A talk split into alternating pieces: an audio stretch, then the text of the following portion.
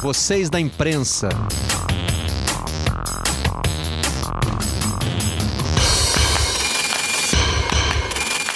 Olá, este é o Vocês da Imprensa, o podcast do Redação Sport TV. Trazemos para cá os assuntos que bombam na nossa bancada. E na semana em que gravamos este episódio, voltamos a falar do incêndio no Ninho do Urubu. Gabriela Moreira acompanhou de perto essa cobertura e está aqui para falar conosco. Ela que é repórter do Sport TV, da Globo e também sócia do Redação Sport TV, apresenta o programa na minha ausência. Oi, Gabi. Tudo bom, Barreto? Que bom estar contigo aqui nesse espaço diferente. E Leslie Leitão, que já foi meu companheiro é, no Diário Lance, hoje está na Globo como produtor não mais do esporte. Tudo bem, Leslie? Fala, Barreto, tudo bem? Eu não sou, eu sou eterno do esporte, cara. Eterno. É verdade. Você sai do esporte, mas o esporte não sai de você. Exatamente. Ninguém é ex-esporte, né? Ele continua com a gente, principalmente essa cachaça que é o futebol. O programa de hoje tem que começar com um agradecimento a vocês dois porque toparam gravar o podcast nesse momento, né? A Gabi acompanhou é, todo o dia em que a, a, a, notícia foi publicada, primeiro pelo UOL, né, Gabi? Você contou a, a sequência. Vamos, vamos repassar aqui como é que foi? Sei que você continua muito ocupada com esse assunto até agora, mas a notícia foi publicada de manhã pelo UOL e depois nós entramos com força nessa cobertura, né? É, na verdade, Barreto, é, é aquela coisa que a gente corre, né? A gente na rua sabe a gente corre atrás de uma notícia e, e que bom que a gente não corre sozinho atrás de notícia. É muito ruim quando a gente vai atrás de uma história e sabe que só a gente está interessado nela. Não é o caso da cobertura dos fatos que aconteceram e ainda precisam de explicação em relação ao Ninho do Urubu. Né? A gente está. O Marcel Lins, que é o nosso produtor aqui, está correndo uh, nessa fonte desde o ano passado, quando a gente soube que havia uma fonte que tinha feito uma perícia que mostrava fatos importantes e relevantes sobre o que aconteceu no Ninho. Então, desde o ano passado que a gente vem tentando convencer a fonte a entregar os documentos, a falar com a gente, etc. E aí acontece que a fonte decidiu, nessa semana, a, em colocar na justiça os documentos que eram mais importantes para contar essa parte da história. E aí, quando ela coloca na justiça, está disponível para qualquer bom repórter que consegue manejar bem os uhum. instrumentos aí de busca e tal. E aí aconteceu foi isso que o UOL chegou juntinho na bola com a gente por uma questão de algumas horas, o UOL furou de fato. Eles deram, eles revelaram a história. Léo Burlá e Pedro Ivo conseguiram é, fazer esse golaço de trazer pela primeira vez. Mas é como a gente já estava com o nosso ataque todo bem posicionado, meio de campo. posicionado. A gente já estava com todos os elementos para fazer a cobertura depois em todos os veículos, né? televisão, site e tal, aqui do, do Grupo Globo. O Leslie me atende não é, no momento em que está envolvido nessa cobertura, mas em outra que também está mobilizando no Rio de Janeiro, Leslie, repórter investigativo de tédio não morre, né? É, a gente grava no dia em que mandatos de busca e apreensão e até de prisão foram é, liberados. De busca e apreensão. De busca e apreensão. Hoje não tem prisão? Hoje não tem prisão. Não então, um dia um pouquinho menos agitado não. do que os outros. É o que é raro. Mas que envolve figuras políticas conhecidas como o prefeito é Marcelo Crivella, por exemplo. Envolve o Crivella e, assim, e, incrivelmente, a gente vai descobrir agora, a gente está apurando ainda, porque a própria decisão ainda nem saiu direito e vai chegar no esporte de novo.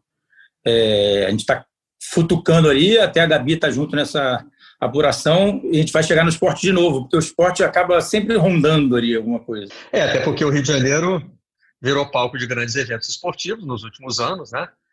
É, desde, desde o Pan-Americano de 2007, passando por Jogos Olímpicos e Paralímpicos, Copa do Mundo, enfim, muito dinheiro circulou nessas obras e no Brasil, infelizmente, onde circula dinheiro, circula também a corrupção. Gabi, o Leslie usou uma expressão ali que faz parte da vida de vocês, dos repórteres investigativos.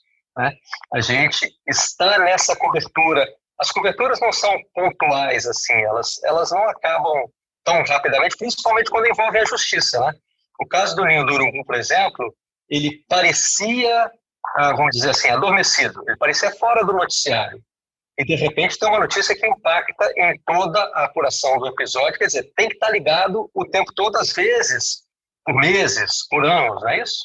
É, exatamente, Barreto. É, eu costumo dizer que tem coberturas que hoje eu utilizo personagens e fontes e, e, documentos que eu peguei no meu primeiro ano de profissão, há 15 anos. Eu guardo eles, eu tenho essa metodologia de guardar tudo e catalogar onde está cada coisa que eu guardei porque em algum momento esse personagem ele vai ser útil de novo. Mas em relação a, a, essa cobertura específica do ninho, por exemplo, mostra muito para a gente que a gente não precisa ficar e não deve e nunca, nunca precisou ficar só no oficial, né? A gente depende da condução do oficial, quer dizer, da, da delegacia investigada, do Ministério Público depois denunciar ou não, da Justiça dar andamento ou não, mas esse fato é um fato que, por exemplo, foi trazido né, na cobertura, o e-mail que revela que em 2018 o Flamengo já tinha sido alertado para uma questão importantíssima no disjuntor e que possivelmente isso tenha interferido no incêndio.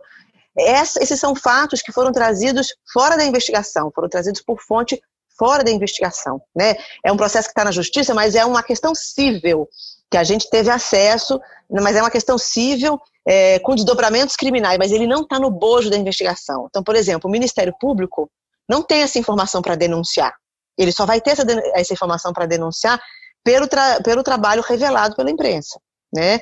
É, então, é, vale muito a pena, e são duas coisas, né? Uma, de fato, você acompanhar toda a cadeia oficial e, e não desgrudar disso para você ser o veículo que vai dar antes, mas sempre buscar fontes não é, formais ali, né? Quer dizer, buscar o, os institutos não formais, que é o Ministério Público, Polícia, etc., para você trazer novos fatos. O Lese está cansado de saber disso é outra investigação, mas é a coisa do Bruno, por exemplo, que não adianta. A polícia e o Ministério Público têm as suas estratégias, a gente tem a nossa.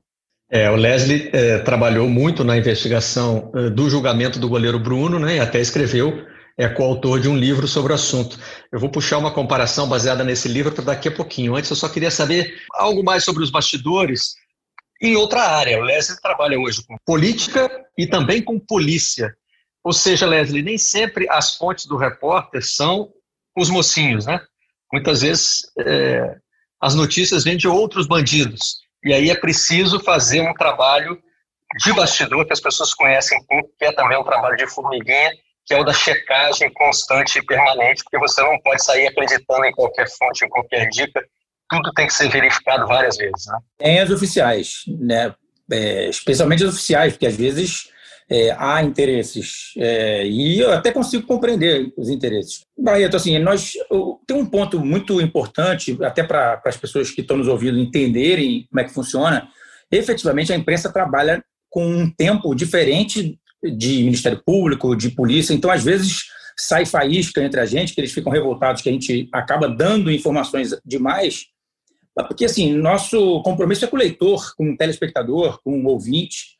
É, então, assim, óbvio que a gente tem responsabilidade de algumas coisas, é, ninguém está aqui para atrapalhar, destruir investigações, mas nós temos um tempo diferente. Então, isso, volta e meia, dá arranca-rabo entre repórteres e fontes, é, ficam revoltados. É, o caso Marielle, por exemplo, recentemente, os caras não queriam que eu desse uma informação do trajeto do Cobalt. Como eu sabia que o Cobalt, eles já tinham dissecado aquela informação, eu falei, eu vou dar.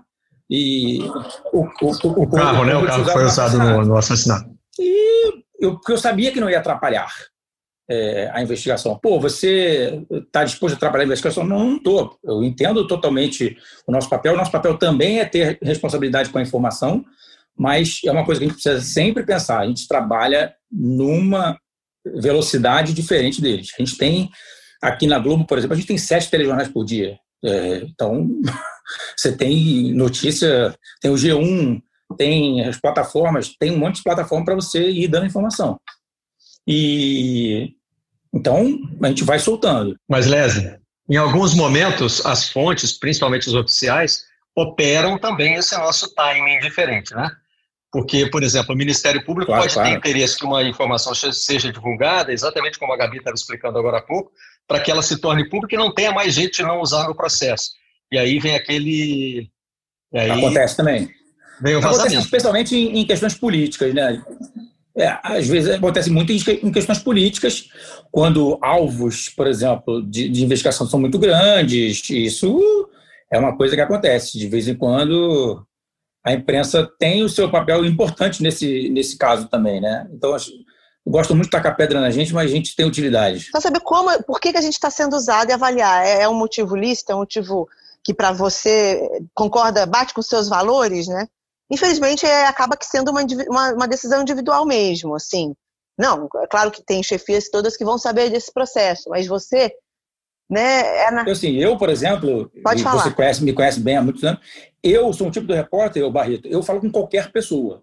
Eu não tenho esse negócio de, ah, o cara é bandido, o cara... Eu falo com uhum. qualquer pessoa. Não necessariamente vou... você acredita em qualquer pessoa e publica o que ela fala, mas ouvir. Não, então a minha mulher até brinca, é, brinca comigo que eu não acredito, na verdade, em ninguém. Ela diz que eu sempre vou checar o que as pessoas falam, até numa roda. Pô, você fica checando tudo. É uma meio que força do hábito checar as coisas, né? É, mas ouvir, eu vou ouvir. 99,9% das histórias que a gente ouve no dia a dia, que um repórter ouve, não eu, mas todo mundo, elas são ou impossíveis de provar ou são mentira. Então, e você vai publicando o que você consegue provar e o que é verdade. É assim que a gente vai levando. E no caso do Ninho do Urubu, a fonte oficial é o Flamengo, que evidentemente não queria se manifestar, que não tinha esses interesses que você e o Leslie citaram, né? Como é que foi, desde o começo, lidar com o Flamengo como como um dos envolvidos? Muito difícil. É uma cobertura muito mais complicada do que outras que você faz. Vamos lá. Eu sempre, antes de ir para o esporte, eu fazia outro tipo de cobertura, né? E com polícia, política, cidades e tal. Quando você vai apontar o dedo sobre um mal feito, sobre uma atitude incorreta ou um crime de uma empresa, é, você lida ali com o dono da empresa, o diretor da empresa, que poderia até ser sua fonte, não era, mas você lida com um universo desse tamanho. Você não tem no dia seguinte, por exemplo, a Odebrecht, ela não tem uma torcida organizada que vai para as redes sociais e fica falando: a Odebrecht é, é, é, é está sendo acusada injustamente, não mexa com a Odebrecht. Né? Você não tem pessoas que vestem a camisa e vão para a porta de qualquer lugar. Então ela não tem torcida organizada. Um clube de futebol, ele já tem uma torcida por si, né? Um clube do tamanho do Flamengo, mais de 40 milhões de torcedores, que se sentem envergonhados, às vezes, pela atitude de, um, de uma diretoria ou por uma situação qual, qualquer, cada um tem uma reação que é sua, pessoal e é passional por essência. Né? É como falar, o seu filho acabou de cometer um erro absurdo. Você pode até reconhecer isso entre seus pais, mas publicamente você não quer reconhecer isso, né? E aí, tudo que envolve essa paixão vira ódio rapidamente, né? A paixão e o ódio estão muito próximos uns dos outros nesse tipo de cobertura. O ódio vem forte. As pessoas não gostam de que você fale mal do filho delas publicamente, né? E a conduta do Flamengo, como instituição, foi Uh, a pior conduta do mundo em termos de transparência nessa história, né? O Flamengo demorou, já não me lembro agora exatamente quanto tempo, mas foi mais do que 24 horas, talvez 48 horas, para que alguém viesse, é, um porta-voz, dar esclarecimentos sobre o que, que tinha acontecido. Né? A, a, a, diretoria do Flamengo, como tinha é, acabado de ser empossada, eu digo acabado porque o tempo é maior do que o, do que o oficial. O oficial era janeiro, mas não é fato. Eu estava na eleição no dia 8 de dezembro. No dia seguinte, foi a transição, já começou entre os setores. Né? Você tinha um pouco mais de tempo, sim. É, mas a, a, instituição não queria lidar com aquilo. Né? O, aquela diretoria, ela não queria lidar com aquilo e, num primeiro momento, você até entende. É, até que a pessoa entra em choque ali para entender, mas é, por que, que essas pessoas, essas crianças estavam no container? A responsabilidade foi da gestão anterior de destiná-las ao container, mas peraí, os dias anteriores, os fatos são responsabilidade minha, né? É, e aquela diretoria não estava preparada para aquilo, num primeiro momento, mas isso se perpetuou. Isso até agora ela trata como se fosse um problema da gestão anterior. Por exemplo, o Barreto, eu até te digo algo aqui. Quando a gente diz assim, o presidente da gestão anterior, Eduardo Bandeira de Belo, se pronunciou desta forma, e a gente diz, o Flamengo, a diretoria atual do Flamengo se posiciona desta outra. A gente já está tirando. A, a, o anterior é uma pessoa, é o Eduardo Bandeira de Melo, mas e quem são os atuais? Essas pessoas até agora ainda não Uh, o Flamengo atual, para responder esse tipo de questionamento, não tem cara ainda. E deveria ter. Tem cara quando levanta o título, não tem cara quando levanta o título? Deveria ter cara para responder. Então, é essa é toda uma dificuldade, resumindo aí um pouco a sua, a sua pergunta. É, eu recebi esse questionamento no Redação Sport TV. Um internauta disse que a gente precisava separar a marca Flamengo da investigação sobre a culpa de uma diretoria. Mas a Gabi, por exemplo, esteve envolvida também na cobertura de desmandos financeiros do Cruzeiro, que não custaram a vida de ninguém, mas são graves. Né? Hoje o clube está na Série B por causa do que uma diretoria fez de errado. quem paga por isso, esportivamente, é o Cruzeiro. E aí, logo depois, outro internauta entrou e disse: então quer dizer que a torcida tem culpa? E eu fiquei na dúvida. Eu falei: onde que a torcida entrou nessa história? Né? Um clube é também uma entidade, é, o torcedor adora chamar de instituição, né? É uma entidade que é administrada e que tem responsabilidades. Os dez meninos que morreram estavam sob responsabilidade do Flamengo e não apenas do Eduardo Bandeira de Melo. Né? Então, o Flamengo pode não ser assim o culpado, mas a figura jurídica que está ali para ser acusada é o Flamengo. É nesse ponto, Leslie, que eu acho que entra o caso do goleiro Bruno. É, a primeira reação da torcida naquela cobertura foi também de defender um jogador do Flamengo, até entender é, tudo que estava sendo apurado? Então, Marreto, eu vou, vou até tocar um pouquinho nesse tema do, do, Ninho. Assim, o Ninho, no dia da, da coisa do Ninho, eu fui até para o Ninho, no, as matérias, aquelas matérias até mais próximas ali, a gente conseguiu entrar na, numa casa ao lado. É, foi até a Caput que foi comigo. Então, assim, efetivamente, eu, eu, concordo com muita coisa que a Gabi falou. Efetivamente, o Flamengo não soube lidar até hoje com isso. É, e eu consigo até entender algumas coisas. A gente falando de comunicação aqui, nós somos pessoas de comunicação. Sim, difícil, é difícil mesmo. Nunca na história um clube de futebol perdeu 10 crianças é, sob sua responsabilidade. E eu tenho dito muito isso. Então, assim, ainda que os rubro-negros dizem, ah, o Flamengo não é culpado. Se o Flamengo não for culpado, ele é responsável. O Flamengo perdeu 10 garotos. Isso não tem jeito. Porque, assim, tem que lidar com isso. Eu, eu lido muito bem com, com essa questão, essa crítica, Barreto, porque, assim, é, eu não escondo. Como eu parei de, de. Eu saí do rame, rame do esporte do dia a dia, então eu pude é, dizer, sem a patrulha da internet, que eu, que eu torço para o Flamengo, as pessoas sabem que eu sou Flamengo. E assim, historicamente, se você pegar minha carreira, vai ter várias matérias é, contra o Flamengo. Então, assim, o fato de eu, de eu ter ido a Lima, a Doha, eu vou ao Flamengo em tudo que é lugar, eu, eu sou doente pelo Flamengo, não muda nada isso, porque eu consigo separar é, a pessoa física da jurídica, numa boa, assim, consigo tranquilamente, historicamente, matéria do Edmundo Santos Silva do impeachment, algumas matérias são minhas, é, várias denúncias da CPI, já isso tem quase 20 anos, estou com cara de garoto, mas já tem um tempo. Tem disso. está com cara de garoto. É, eu estou, né, cara? Fala sério. E assim, tem 20 anos disso já, 20 anos já agora. É... Depois, Bruno. Bruno era um, um grande ídolo, aí chegando no ponto que, que você tocou, assim, Bruno, um ídolo da torcida. É, eu, eu sempre digo isso assim, é, é, quando é que eu me dou? Eu dei a matéria que o Bruno tinha tinha, era o suspeito, que a mulher tinha, a Elisa tinha desaparecido, dei a matéria que ele era o principal suspeito da morte da Elisa, continuamos na cobertura e só cai a ficha para mim, efetivamente, quando eu vejo o Bruno vindo de vermelho, preso em Minas, que eu falei, caramba, eu lembrei muito do jogo Flamengo e Santos. O Bruno era o capitão do time do Hexa, é, o Bruno era é, é, pegou dois pênaltis do Paulo Henrique Ganso no auge do Ganso, foi o único auge do Ganso, inclusive.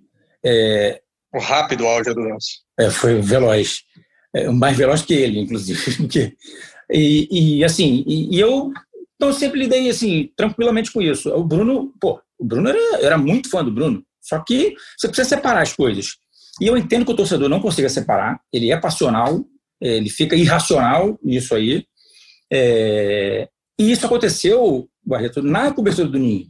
Então, por exemplo, eu, eu faço parte de, sei lá, quatro, cinco grupos de WhatsApp, como todo mundo faz, de rubro-negros. E eu era massacrado diariamente pela cobertura do Ninho Urubu. E eles diziam, ah, você, mas você é Flamengo. E daí, cara? Tem dez crianças mortas. Isso independe. Não tem nada a ver uma coisa com a outra. Tem erro disso, tem erro disso, tem, erro, tem negligência, tem irresponsabilidade.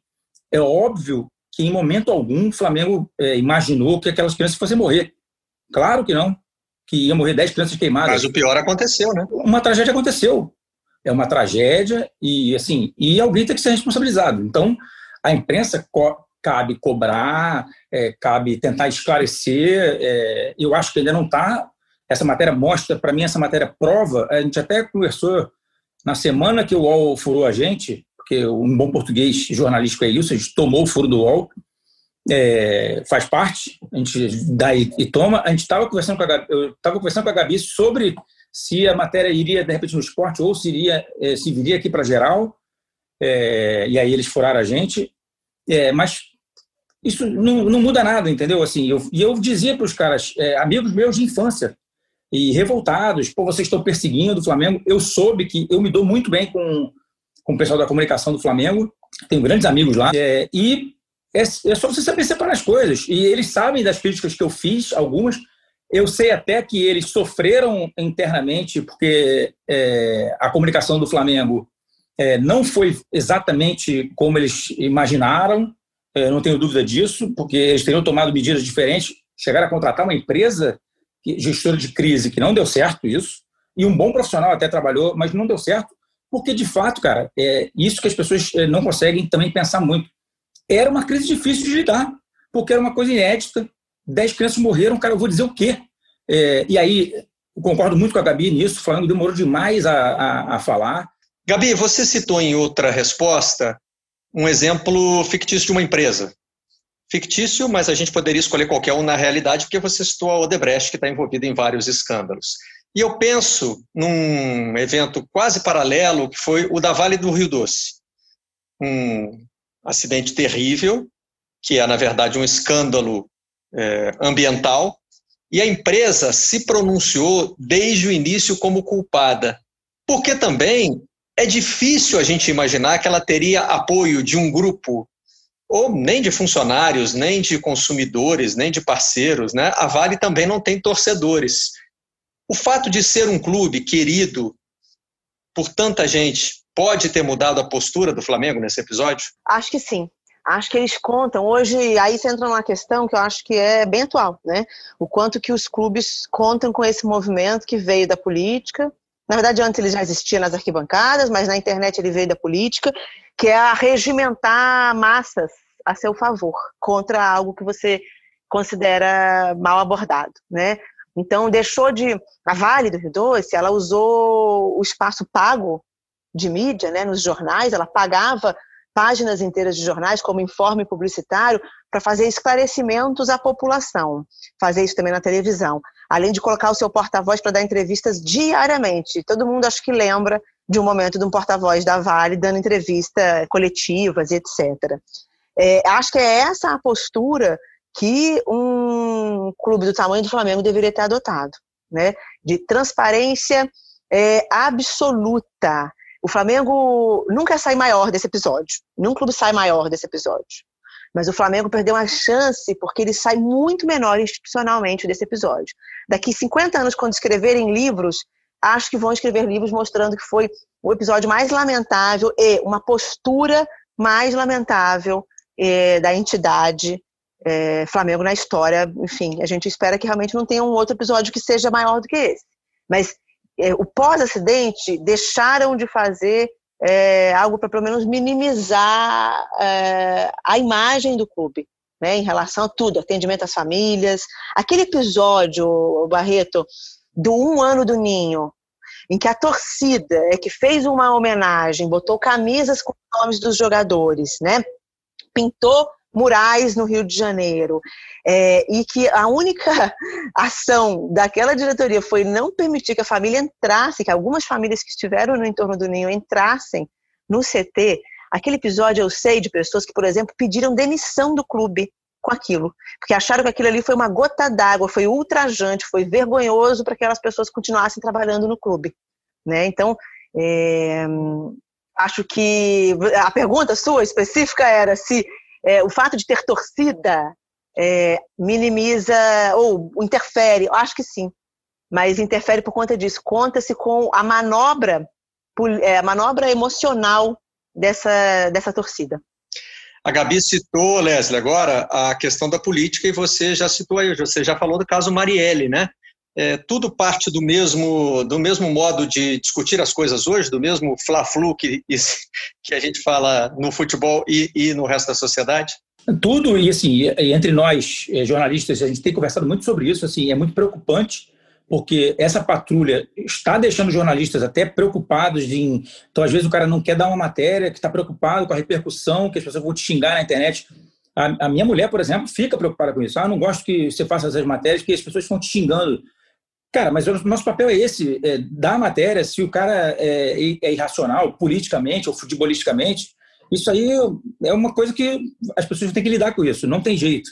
Então, assim, o nosso papel é esse, é, é, cobrar, é encher o saco. Eu sou um cara muito chato na vida, eu sou um ser humano chato, é, então, assim, é uma marca minha, é, pentelhar as pessoas, é, reclamar, e assim, eu não levo para o pessoal. O caso do Flamengo, por exemplo, eu, eu briguei com o pessoal da comunicação lá, num, num dia lá, e continuam sendo meus amigos, porque não é pessoal.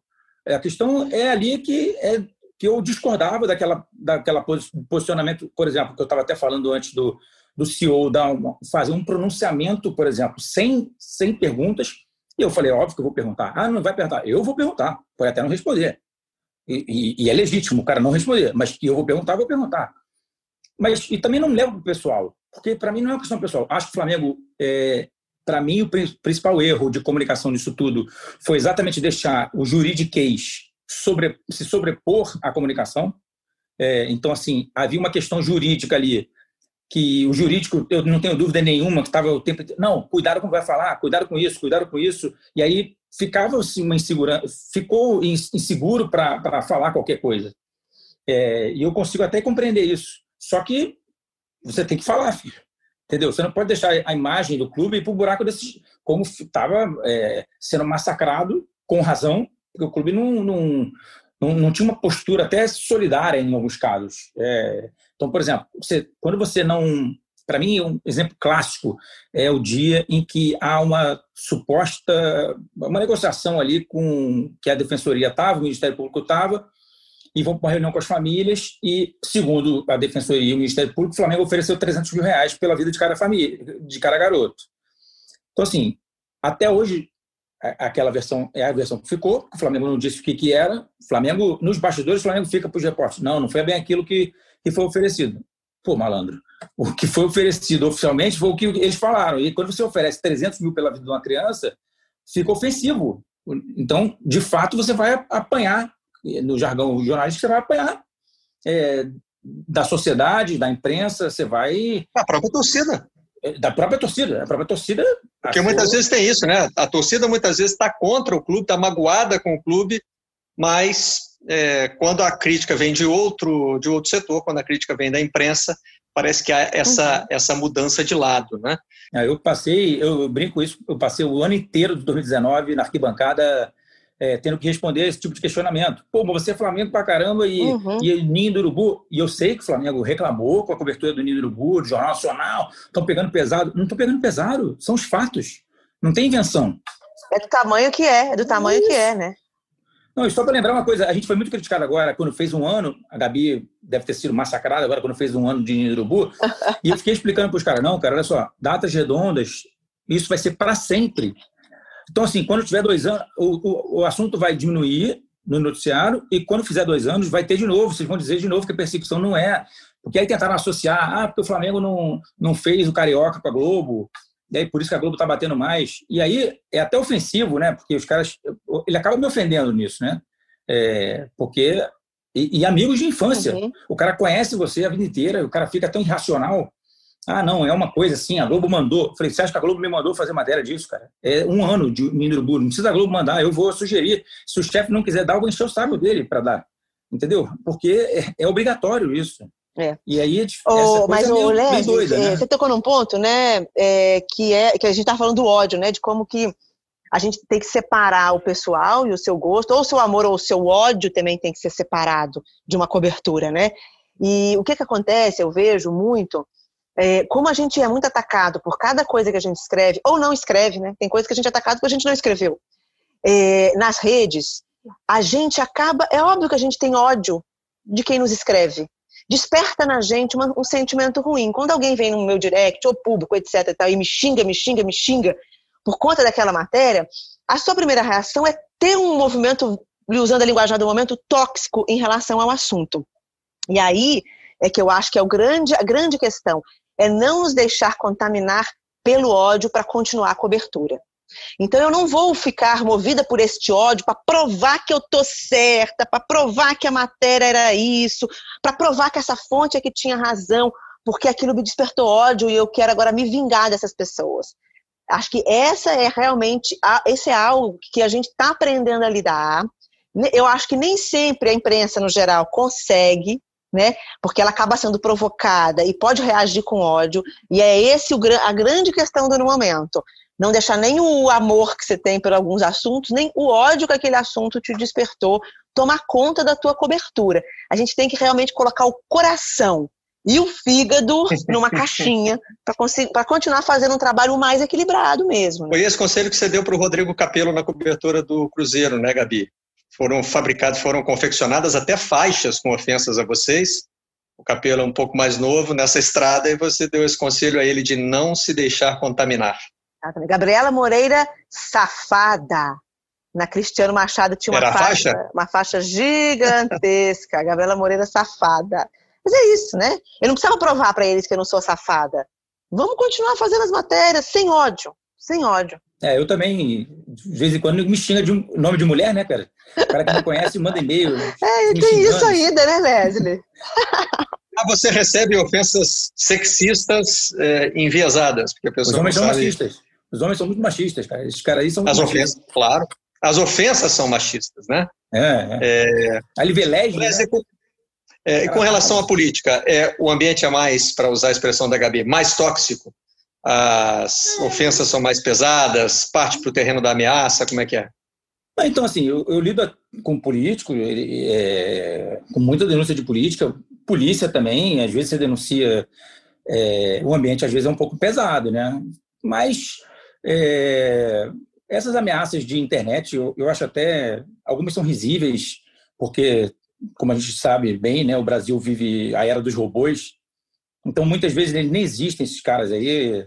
É, acho pior o silencioso, né? As ameaças silenciosas que não são, às vezes nem são ameaças, são mais perigosas do que do que efetivamente um, algum bobão de internet que vem te xingar sem, sem te conhecer. O que é o mais grave para mim, é assim, o cara não sabe nada, ele não faz um Google pelo menos, para estudar o que, que o cara está escrevendo, por que, que aquele cara está escrevendo aquilo, entendeu?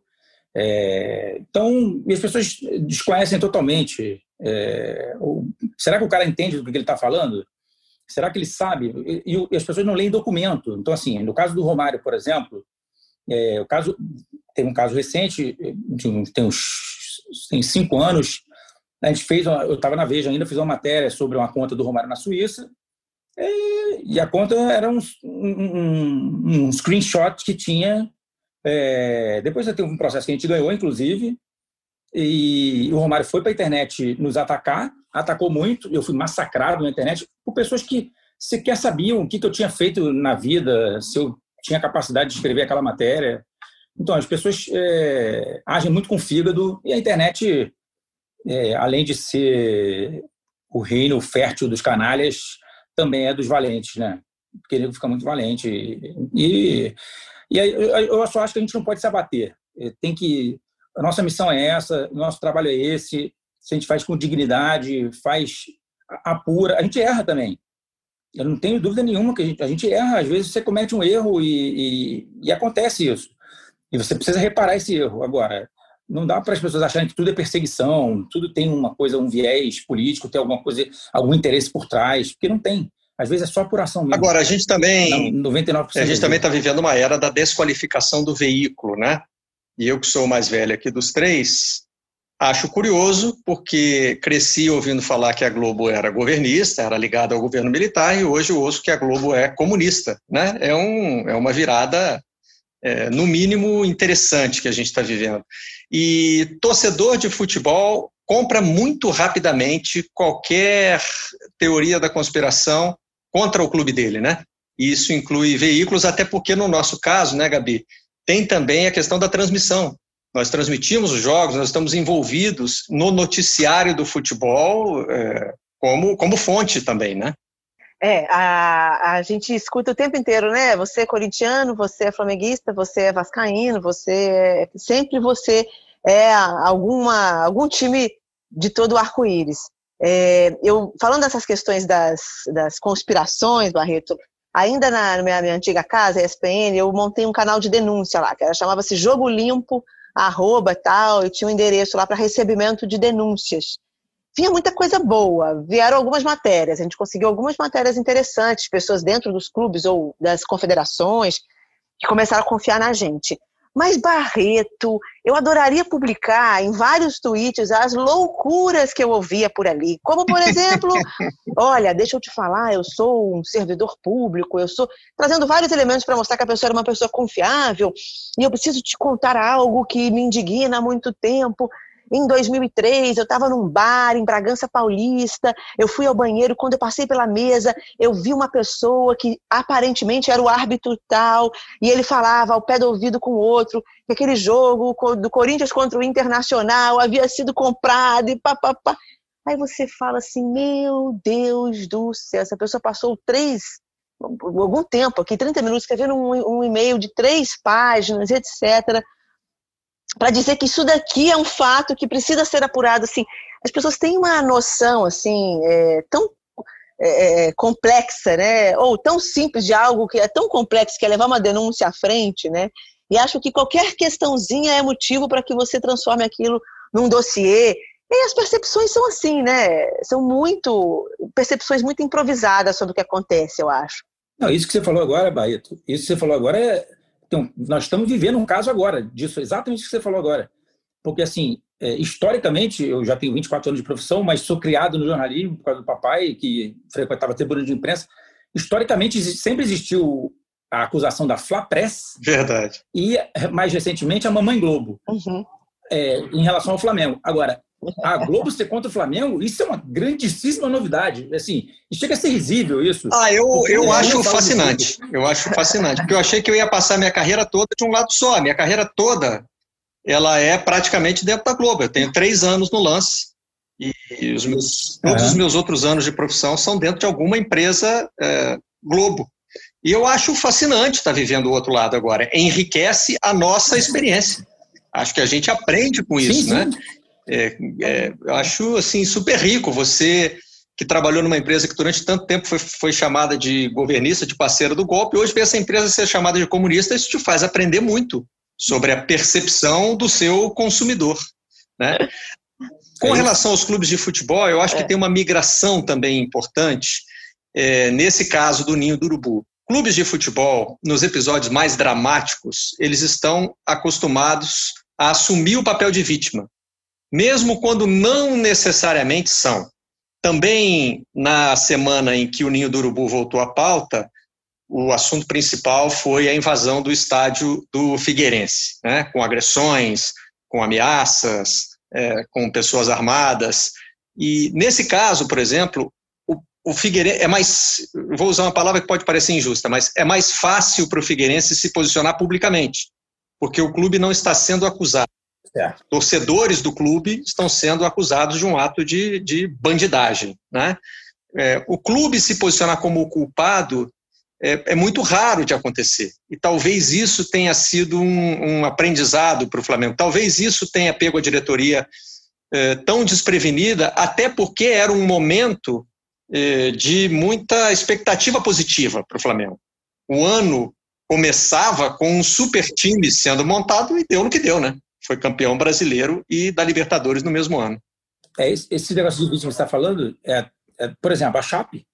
É, o... A Chape, a Chapecoense Sim. é um caso clássico disso, assim, porque uhum. é, a Chape não é que ela seja culpada, mas ela teve responsabilidade naquilo ali. Ela colocou os jogadores dela. Tinha respostas a dar. Ela tinha muitas respostas. Por que, que a empresa foi contratada? Empresa, então, assim. Etc. E claro que a gente se consternou, nós até, nós jornalistas até mais, porque é, morreram colegas nossos muito próximos, é, mas é, havia uma responsabilidade coletiva ali também que a Chape também tinha sua passada de culpa. E, e, e, não é isso execrar a Chape ou execrar o Flamengo, mas as pessoas têm que assumir suas responsabilidades, entendeu?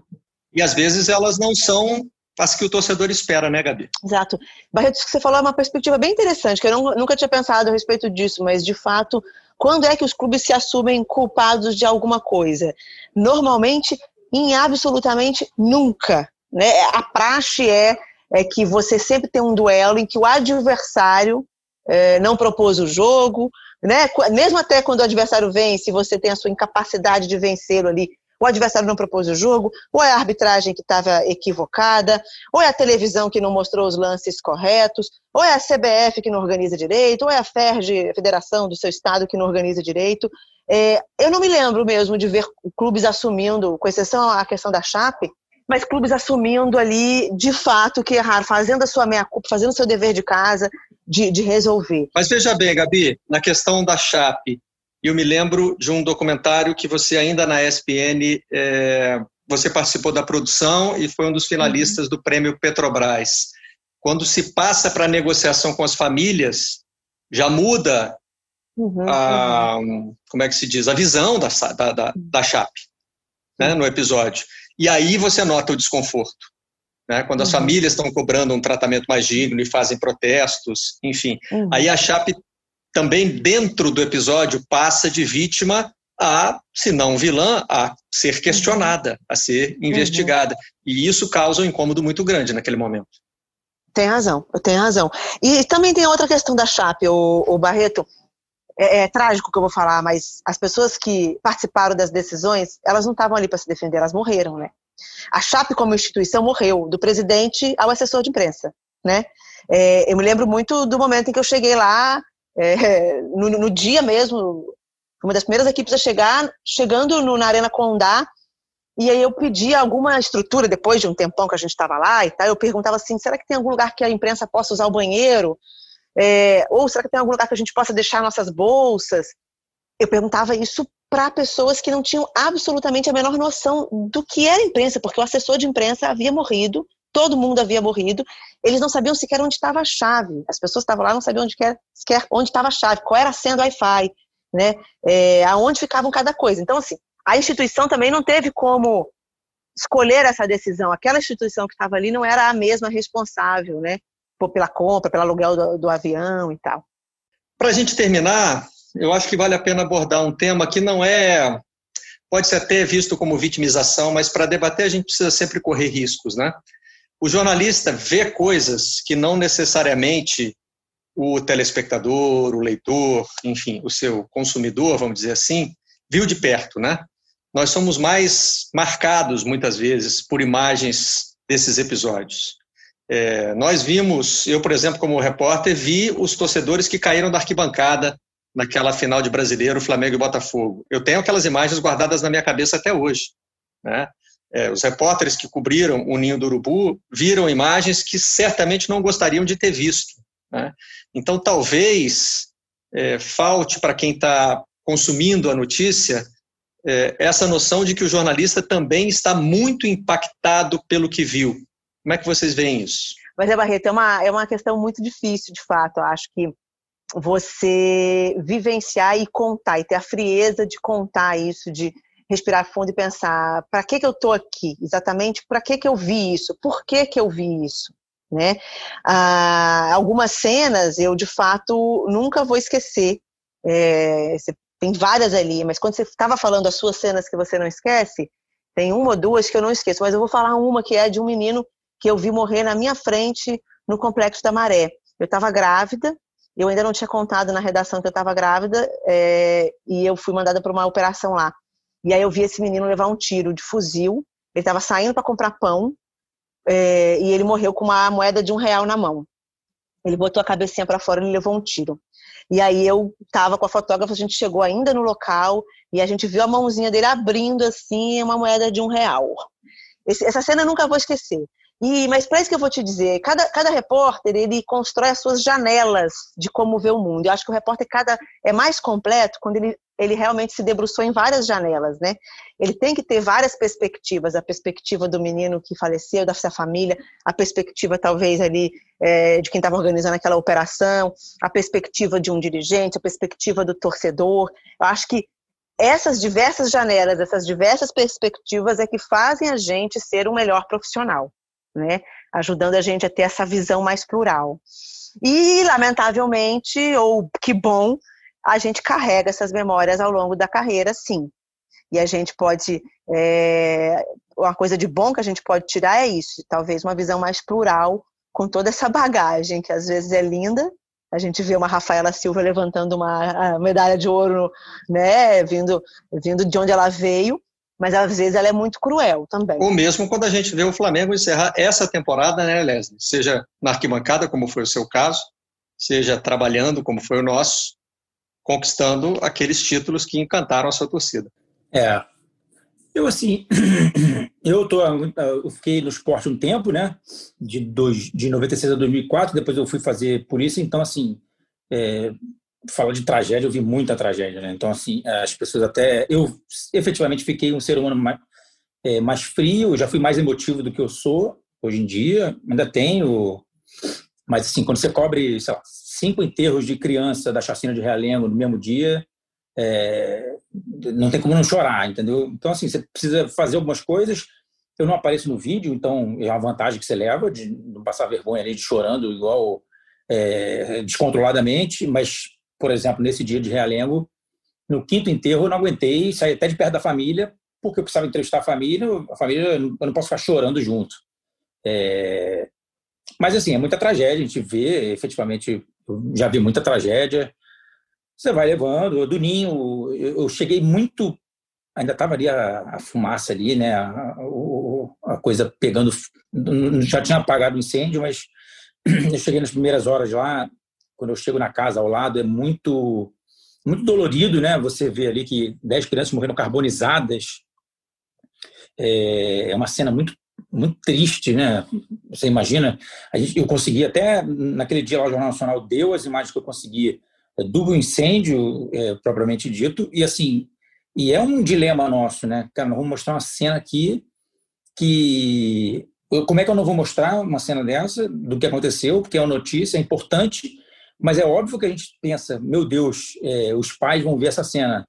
É, e esse é um dilema que a gente vive diariamente é, em milhões de tragédias, Boate Kiss, você vai vendo várias tragédias dessa, é, um Bataclan da vida, as pessoas se jogando para tentar se salvar de terroristas. E isso os jornalistas vão testemunhando, a gente vai ganhando uma casca, é, é duro, mas as pessoas acham que a gente é completamente insensível, não é, a gente sofre e profissionalmente tem que seguir em frente, né? Esse episódio para mim foi é, muito inspirador para pensar sobre o jornalismo e sobre o lado humano da nossa profissão. Muito obrigado a vocês por terem trazido essas reflexões aqui para vocês da imprensa. Valeu, Gabi. Obrigada, Barreto. Obrigada pelo convite. Valeu, Leslie. Valeu, Barreto. A você que nos acompanhou, até a próxima edição do Vocês da Imprensa. Vocês da Imprensa.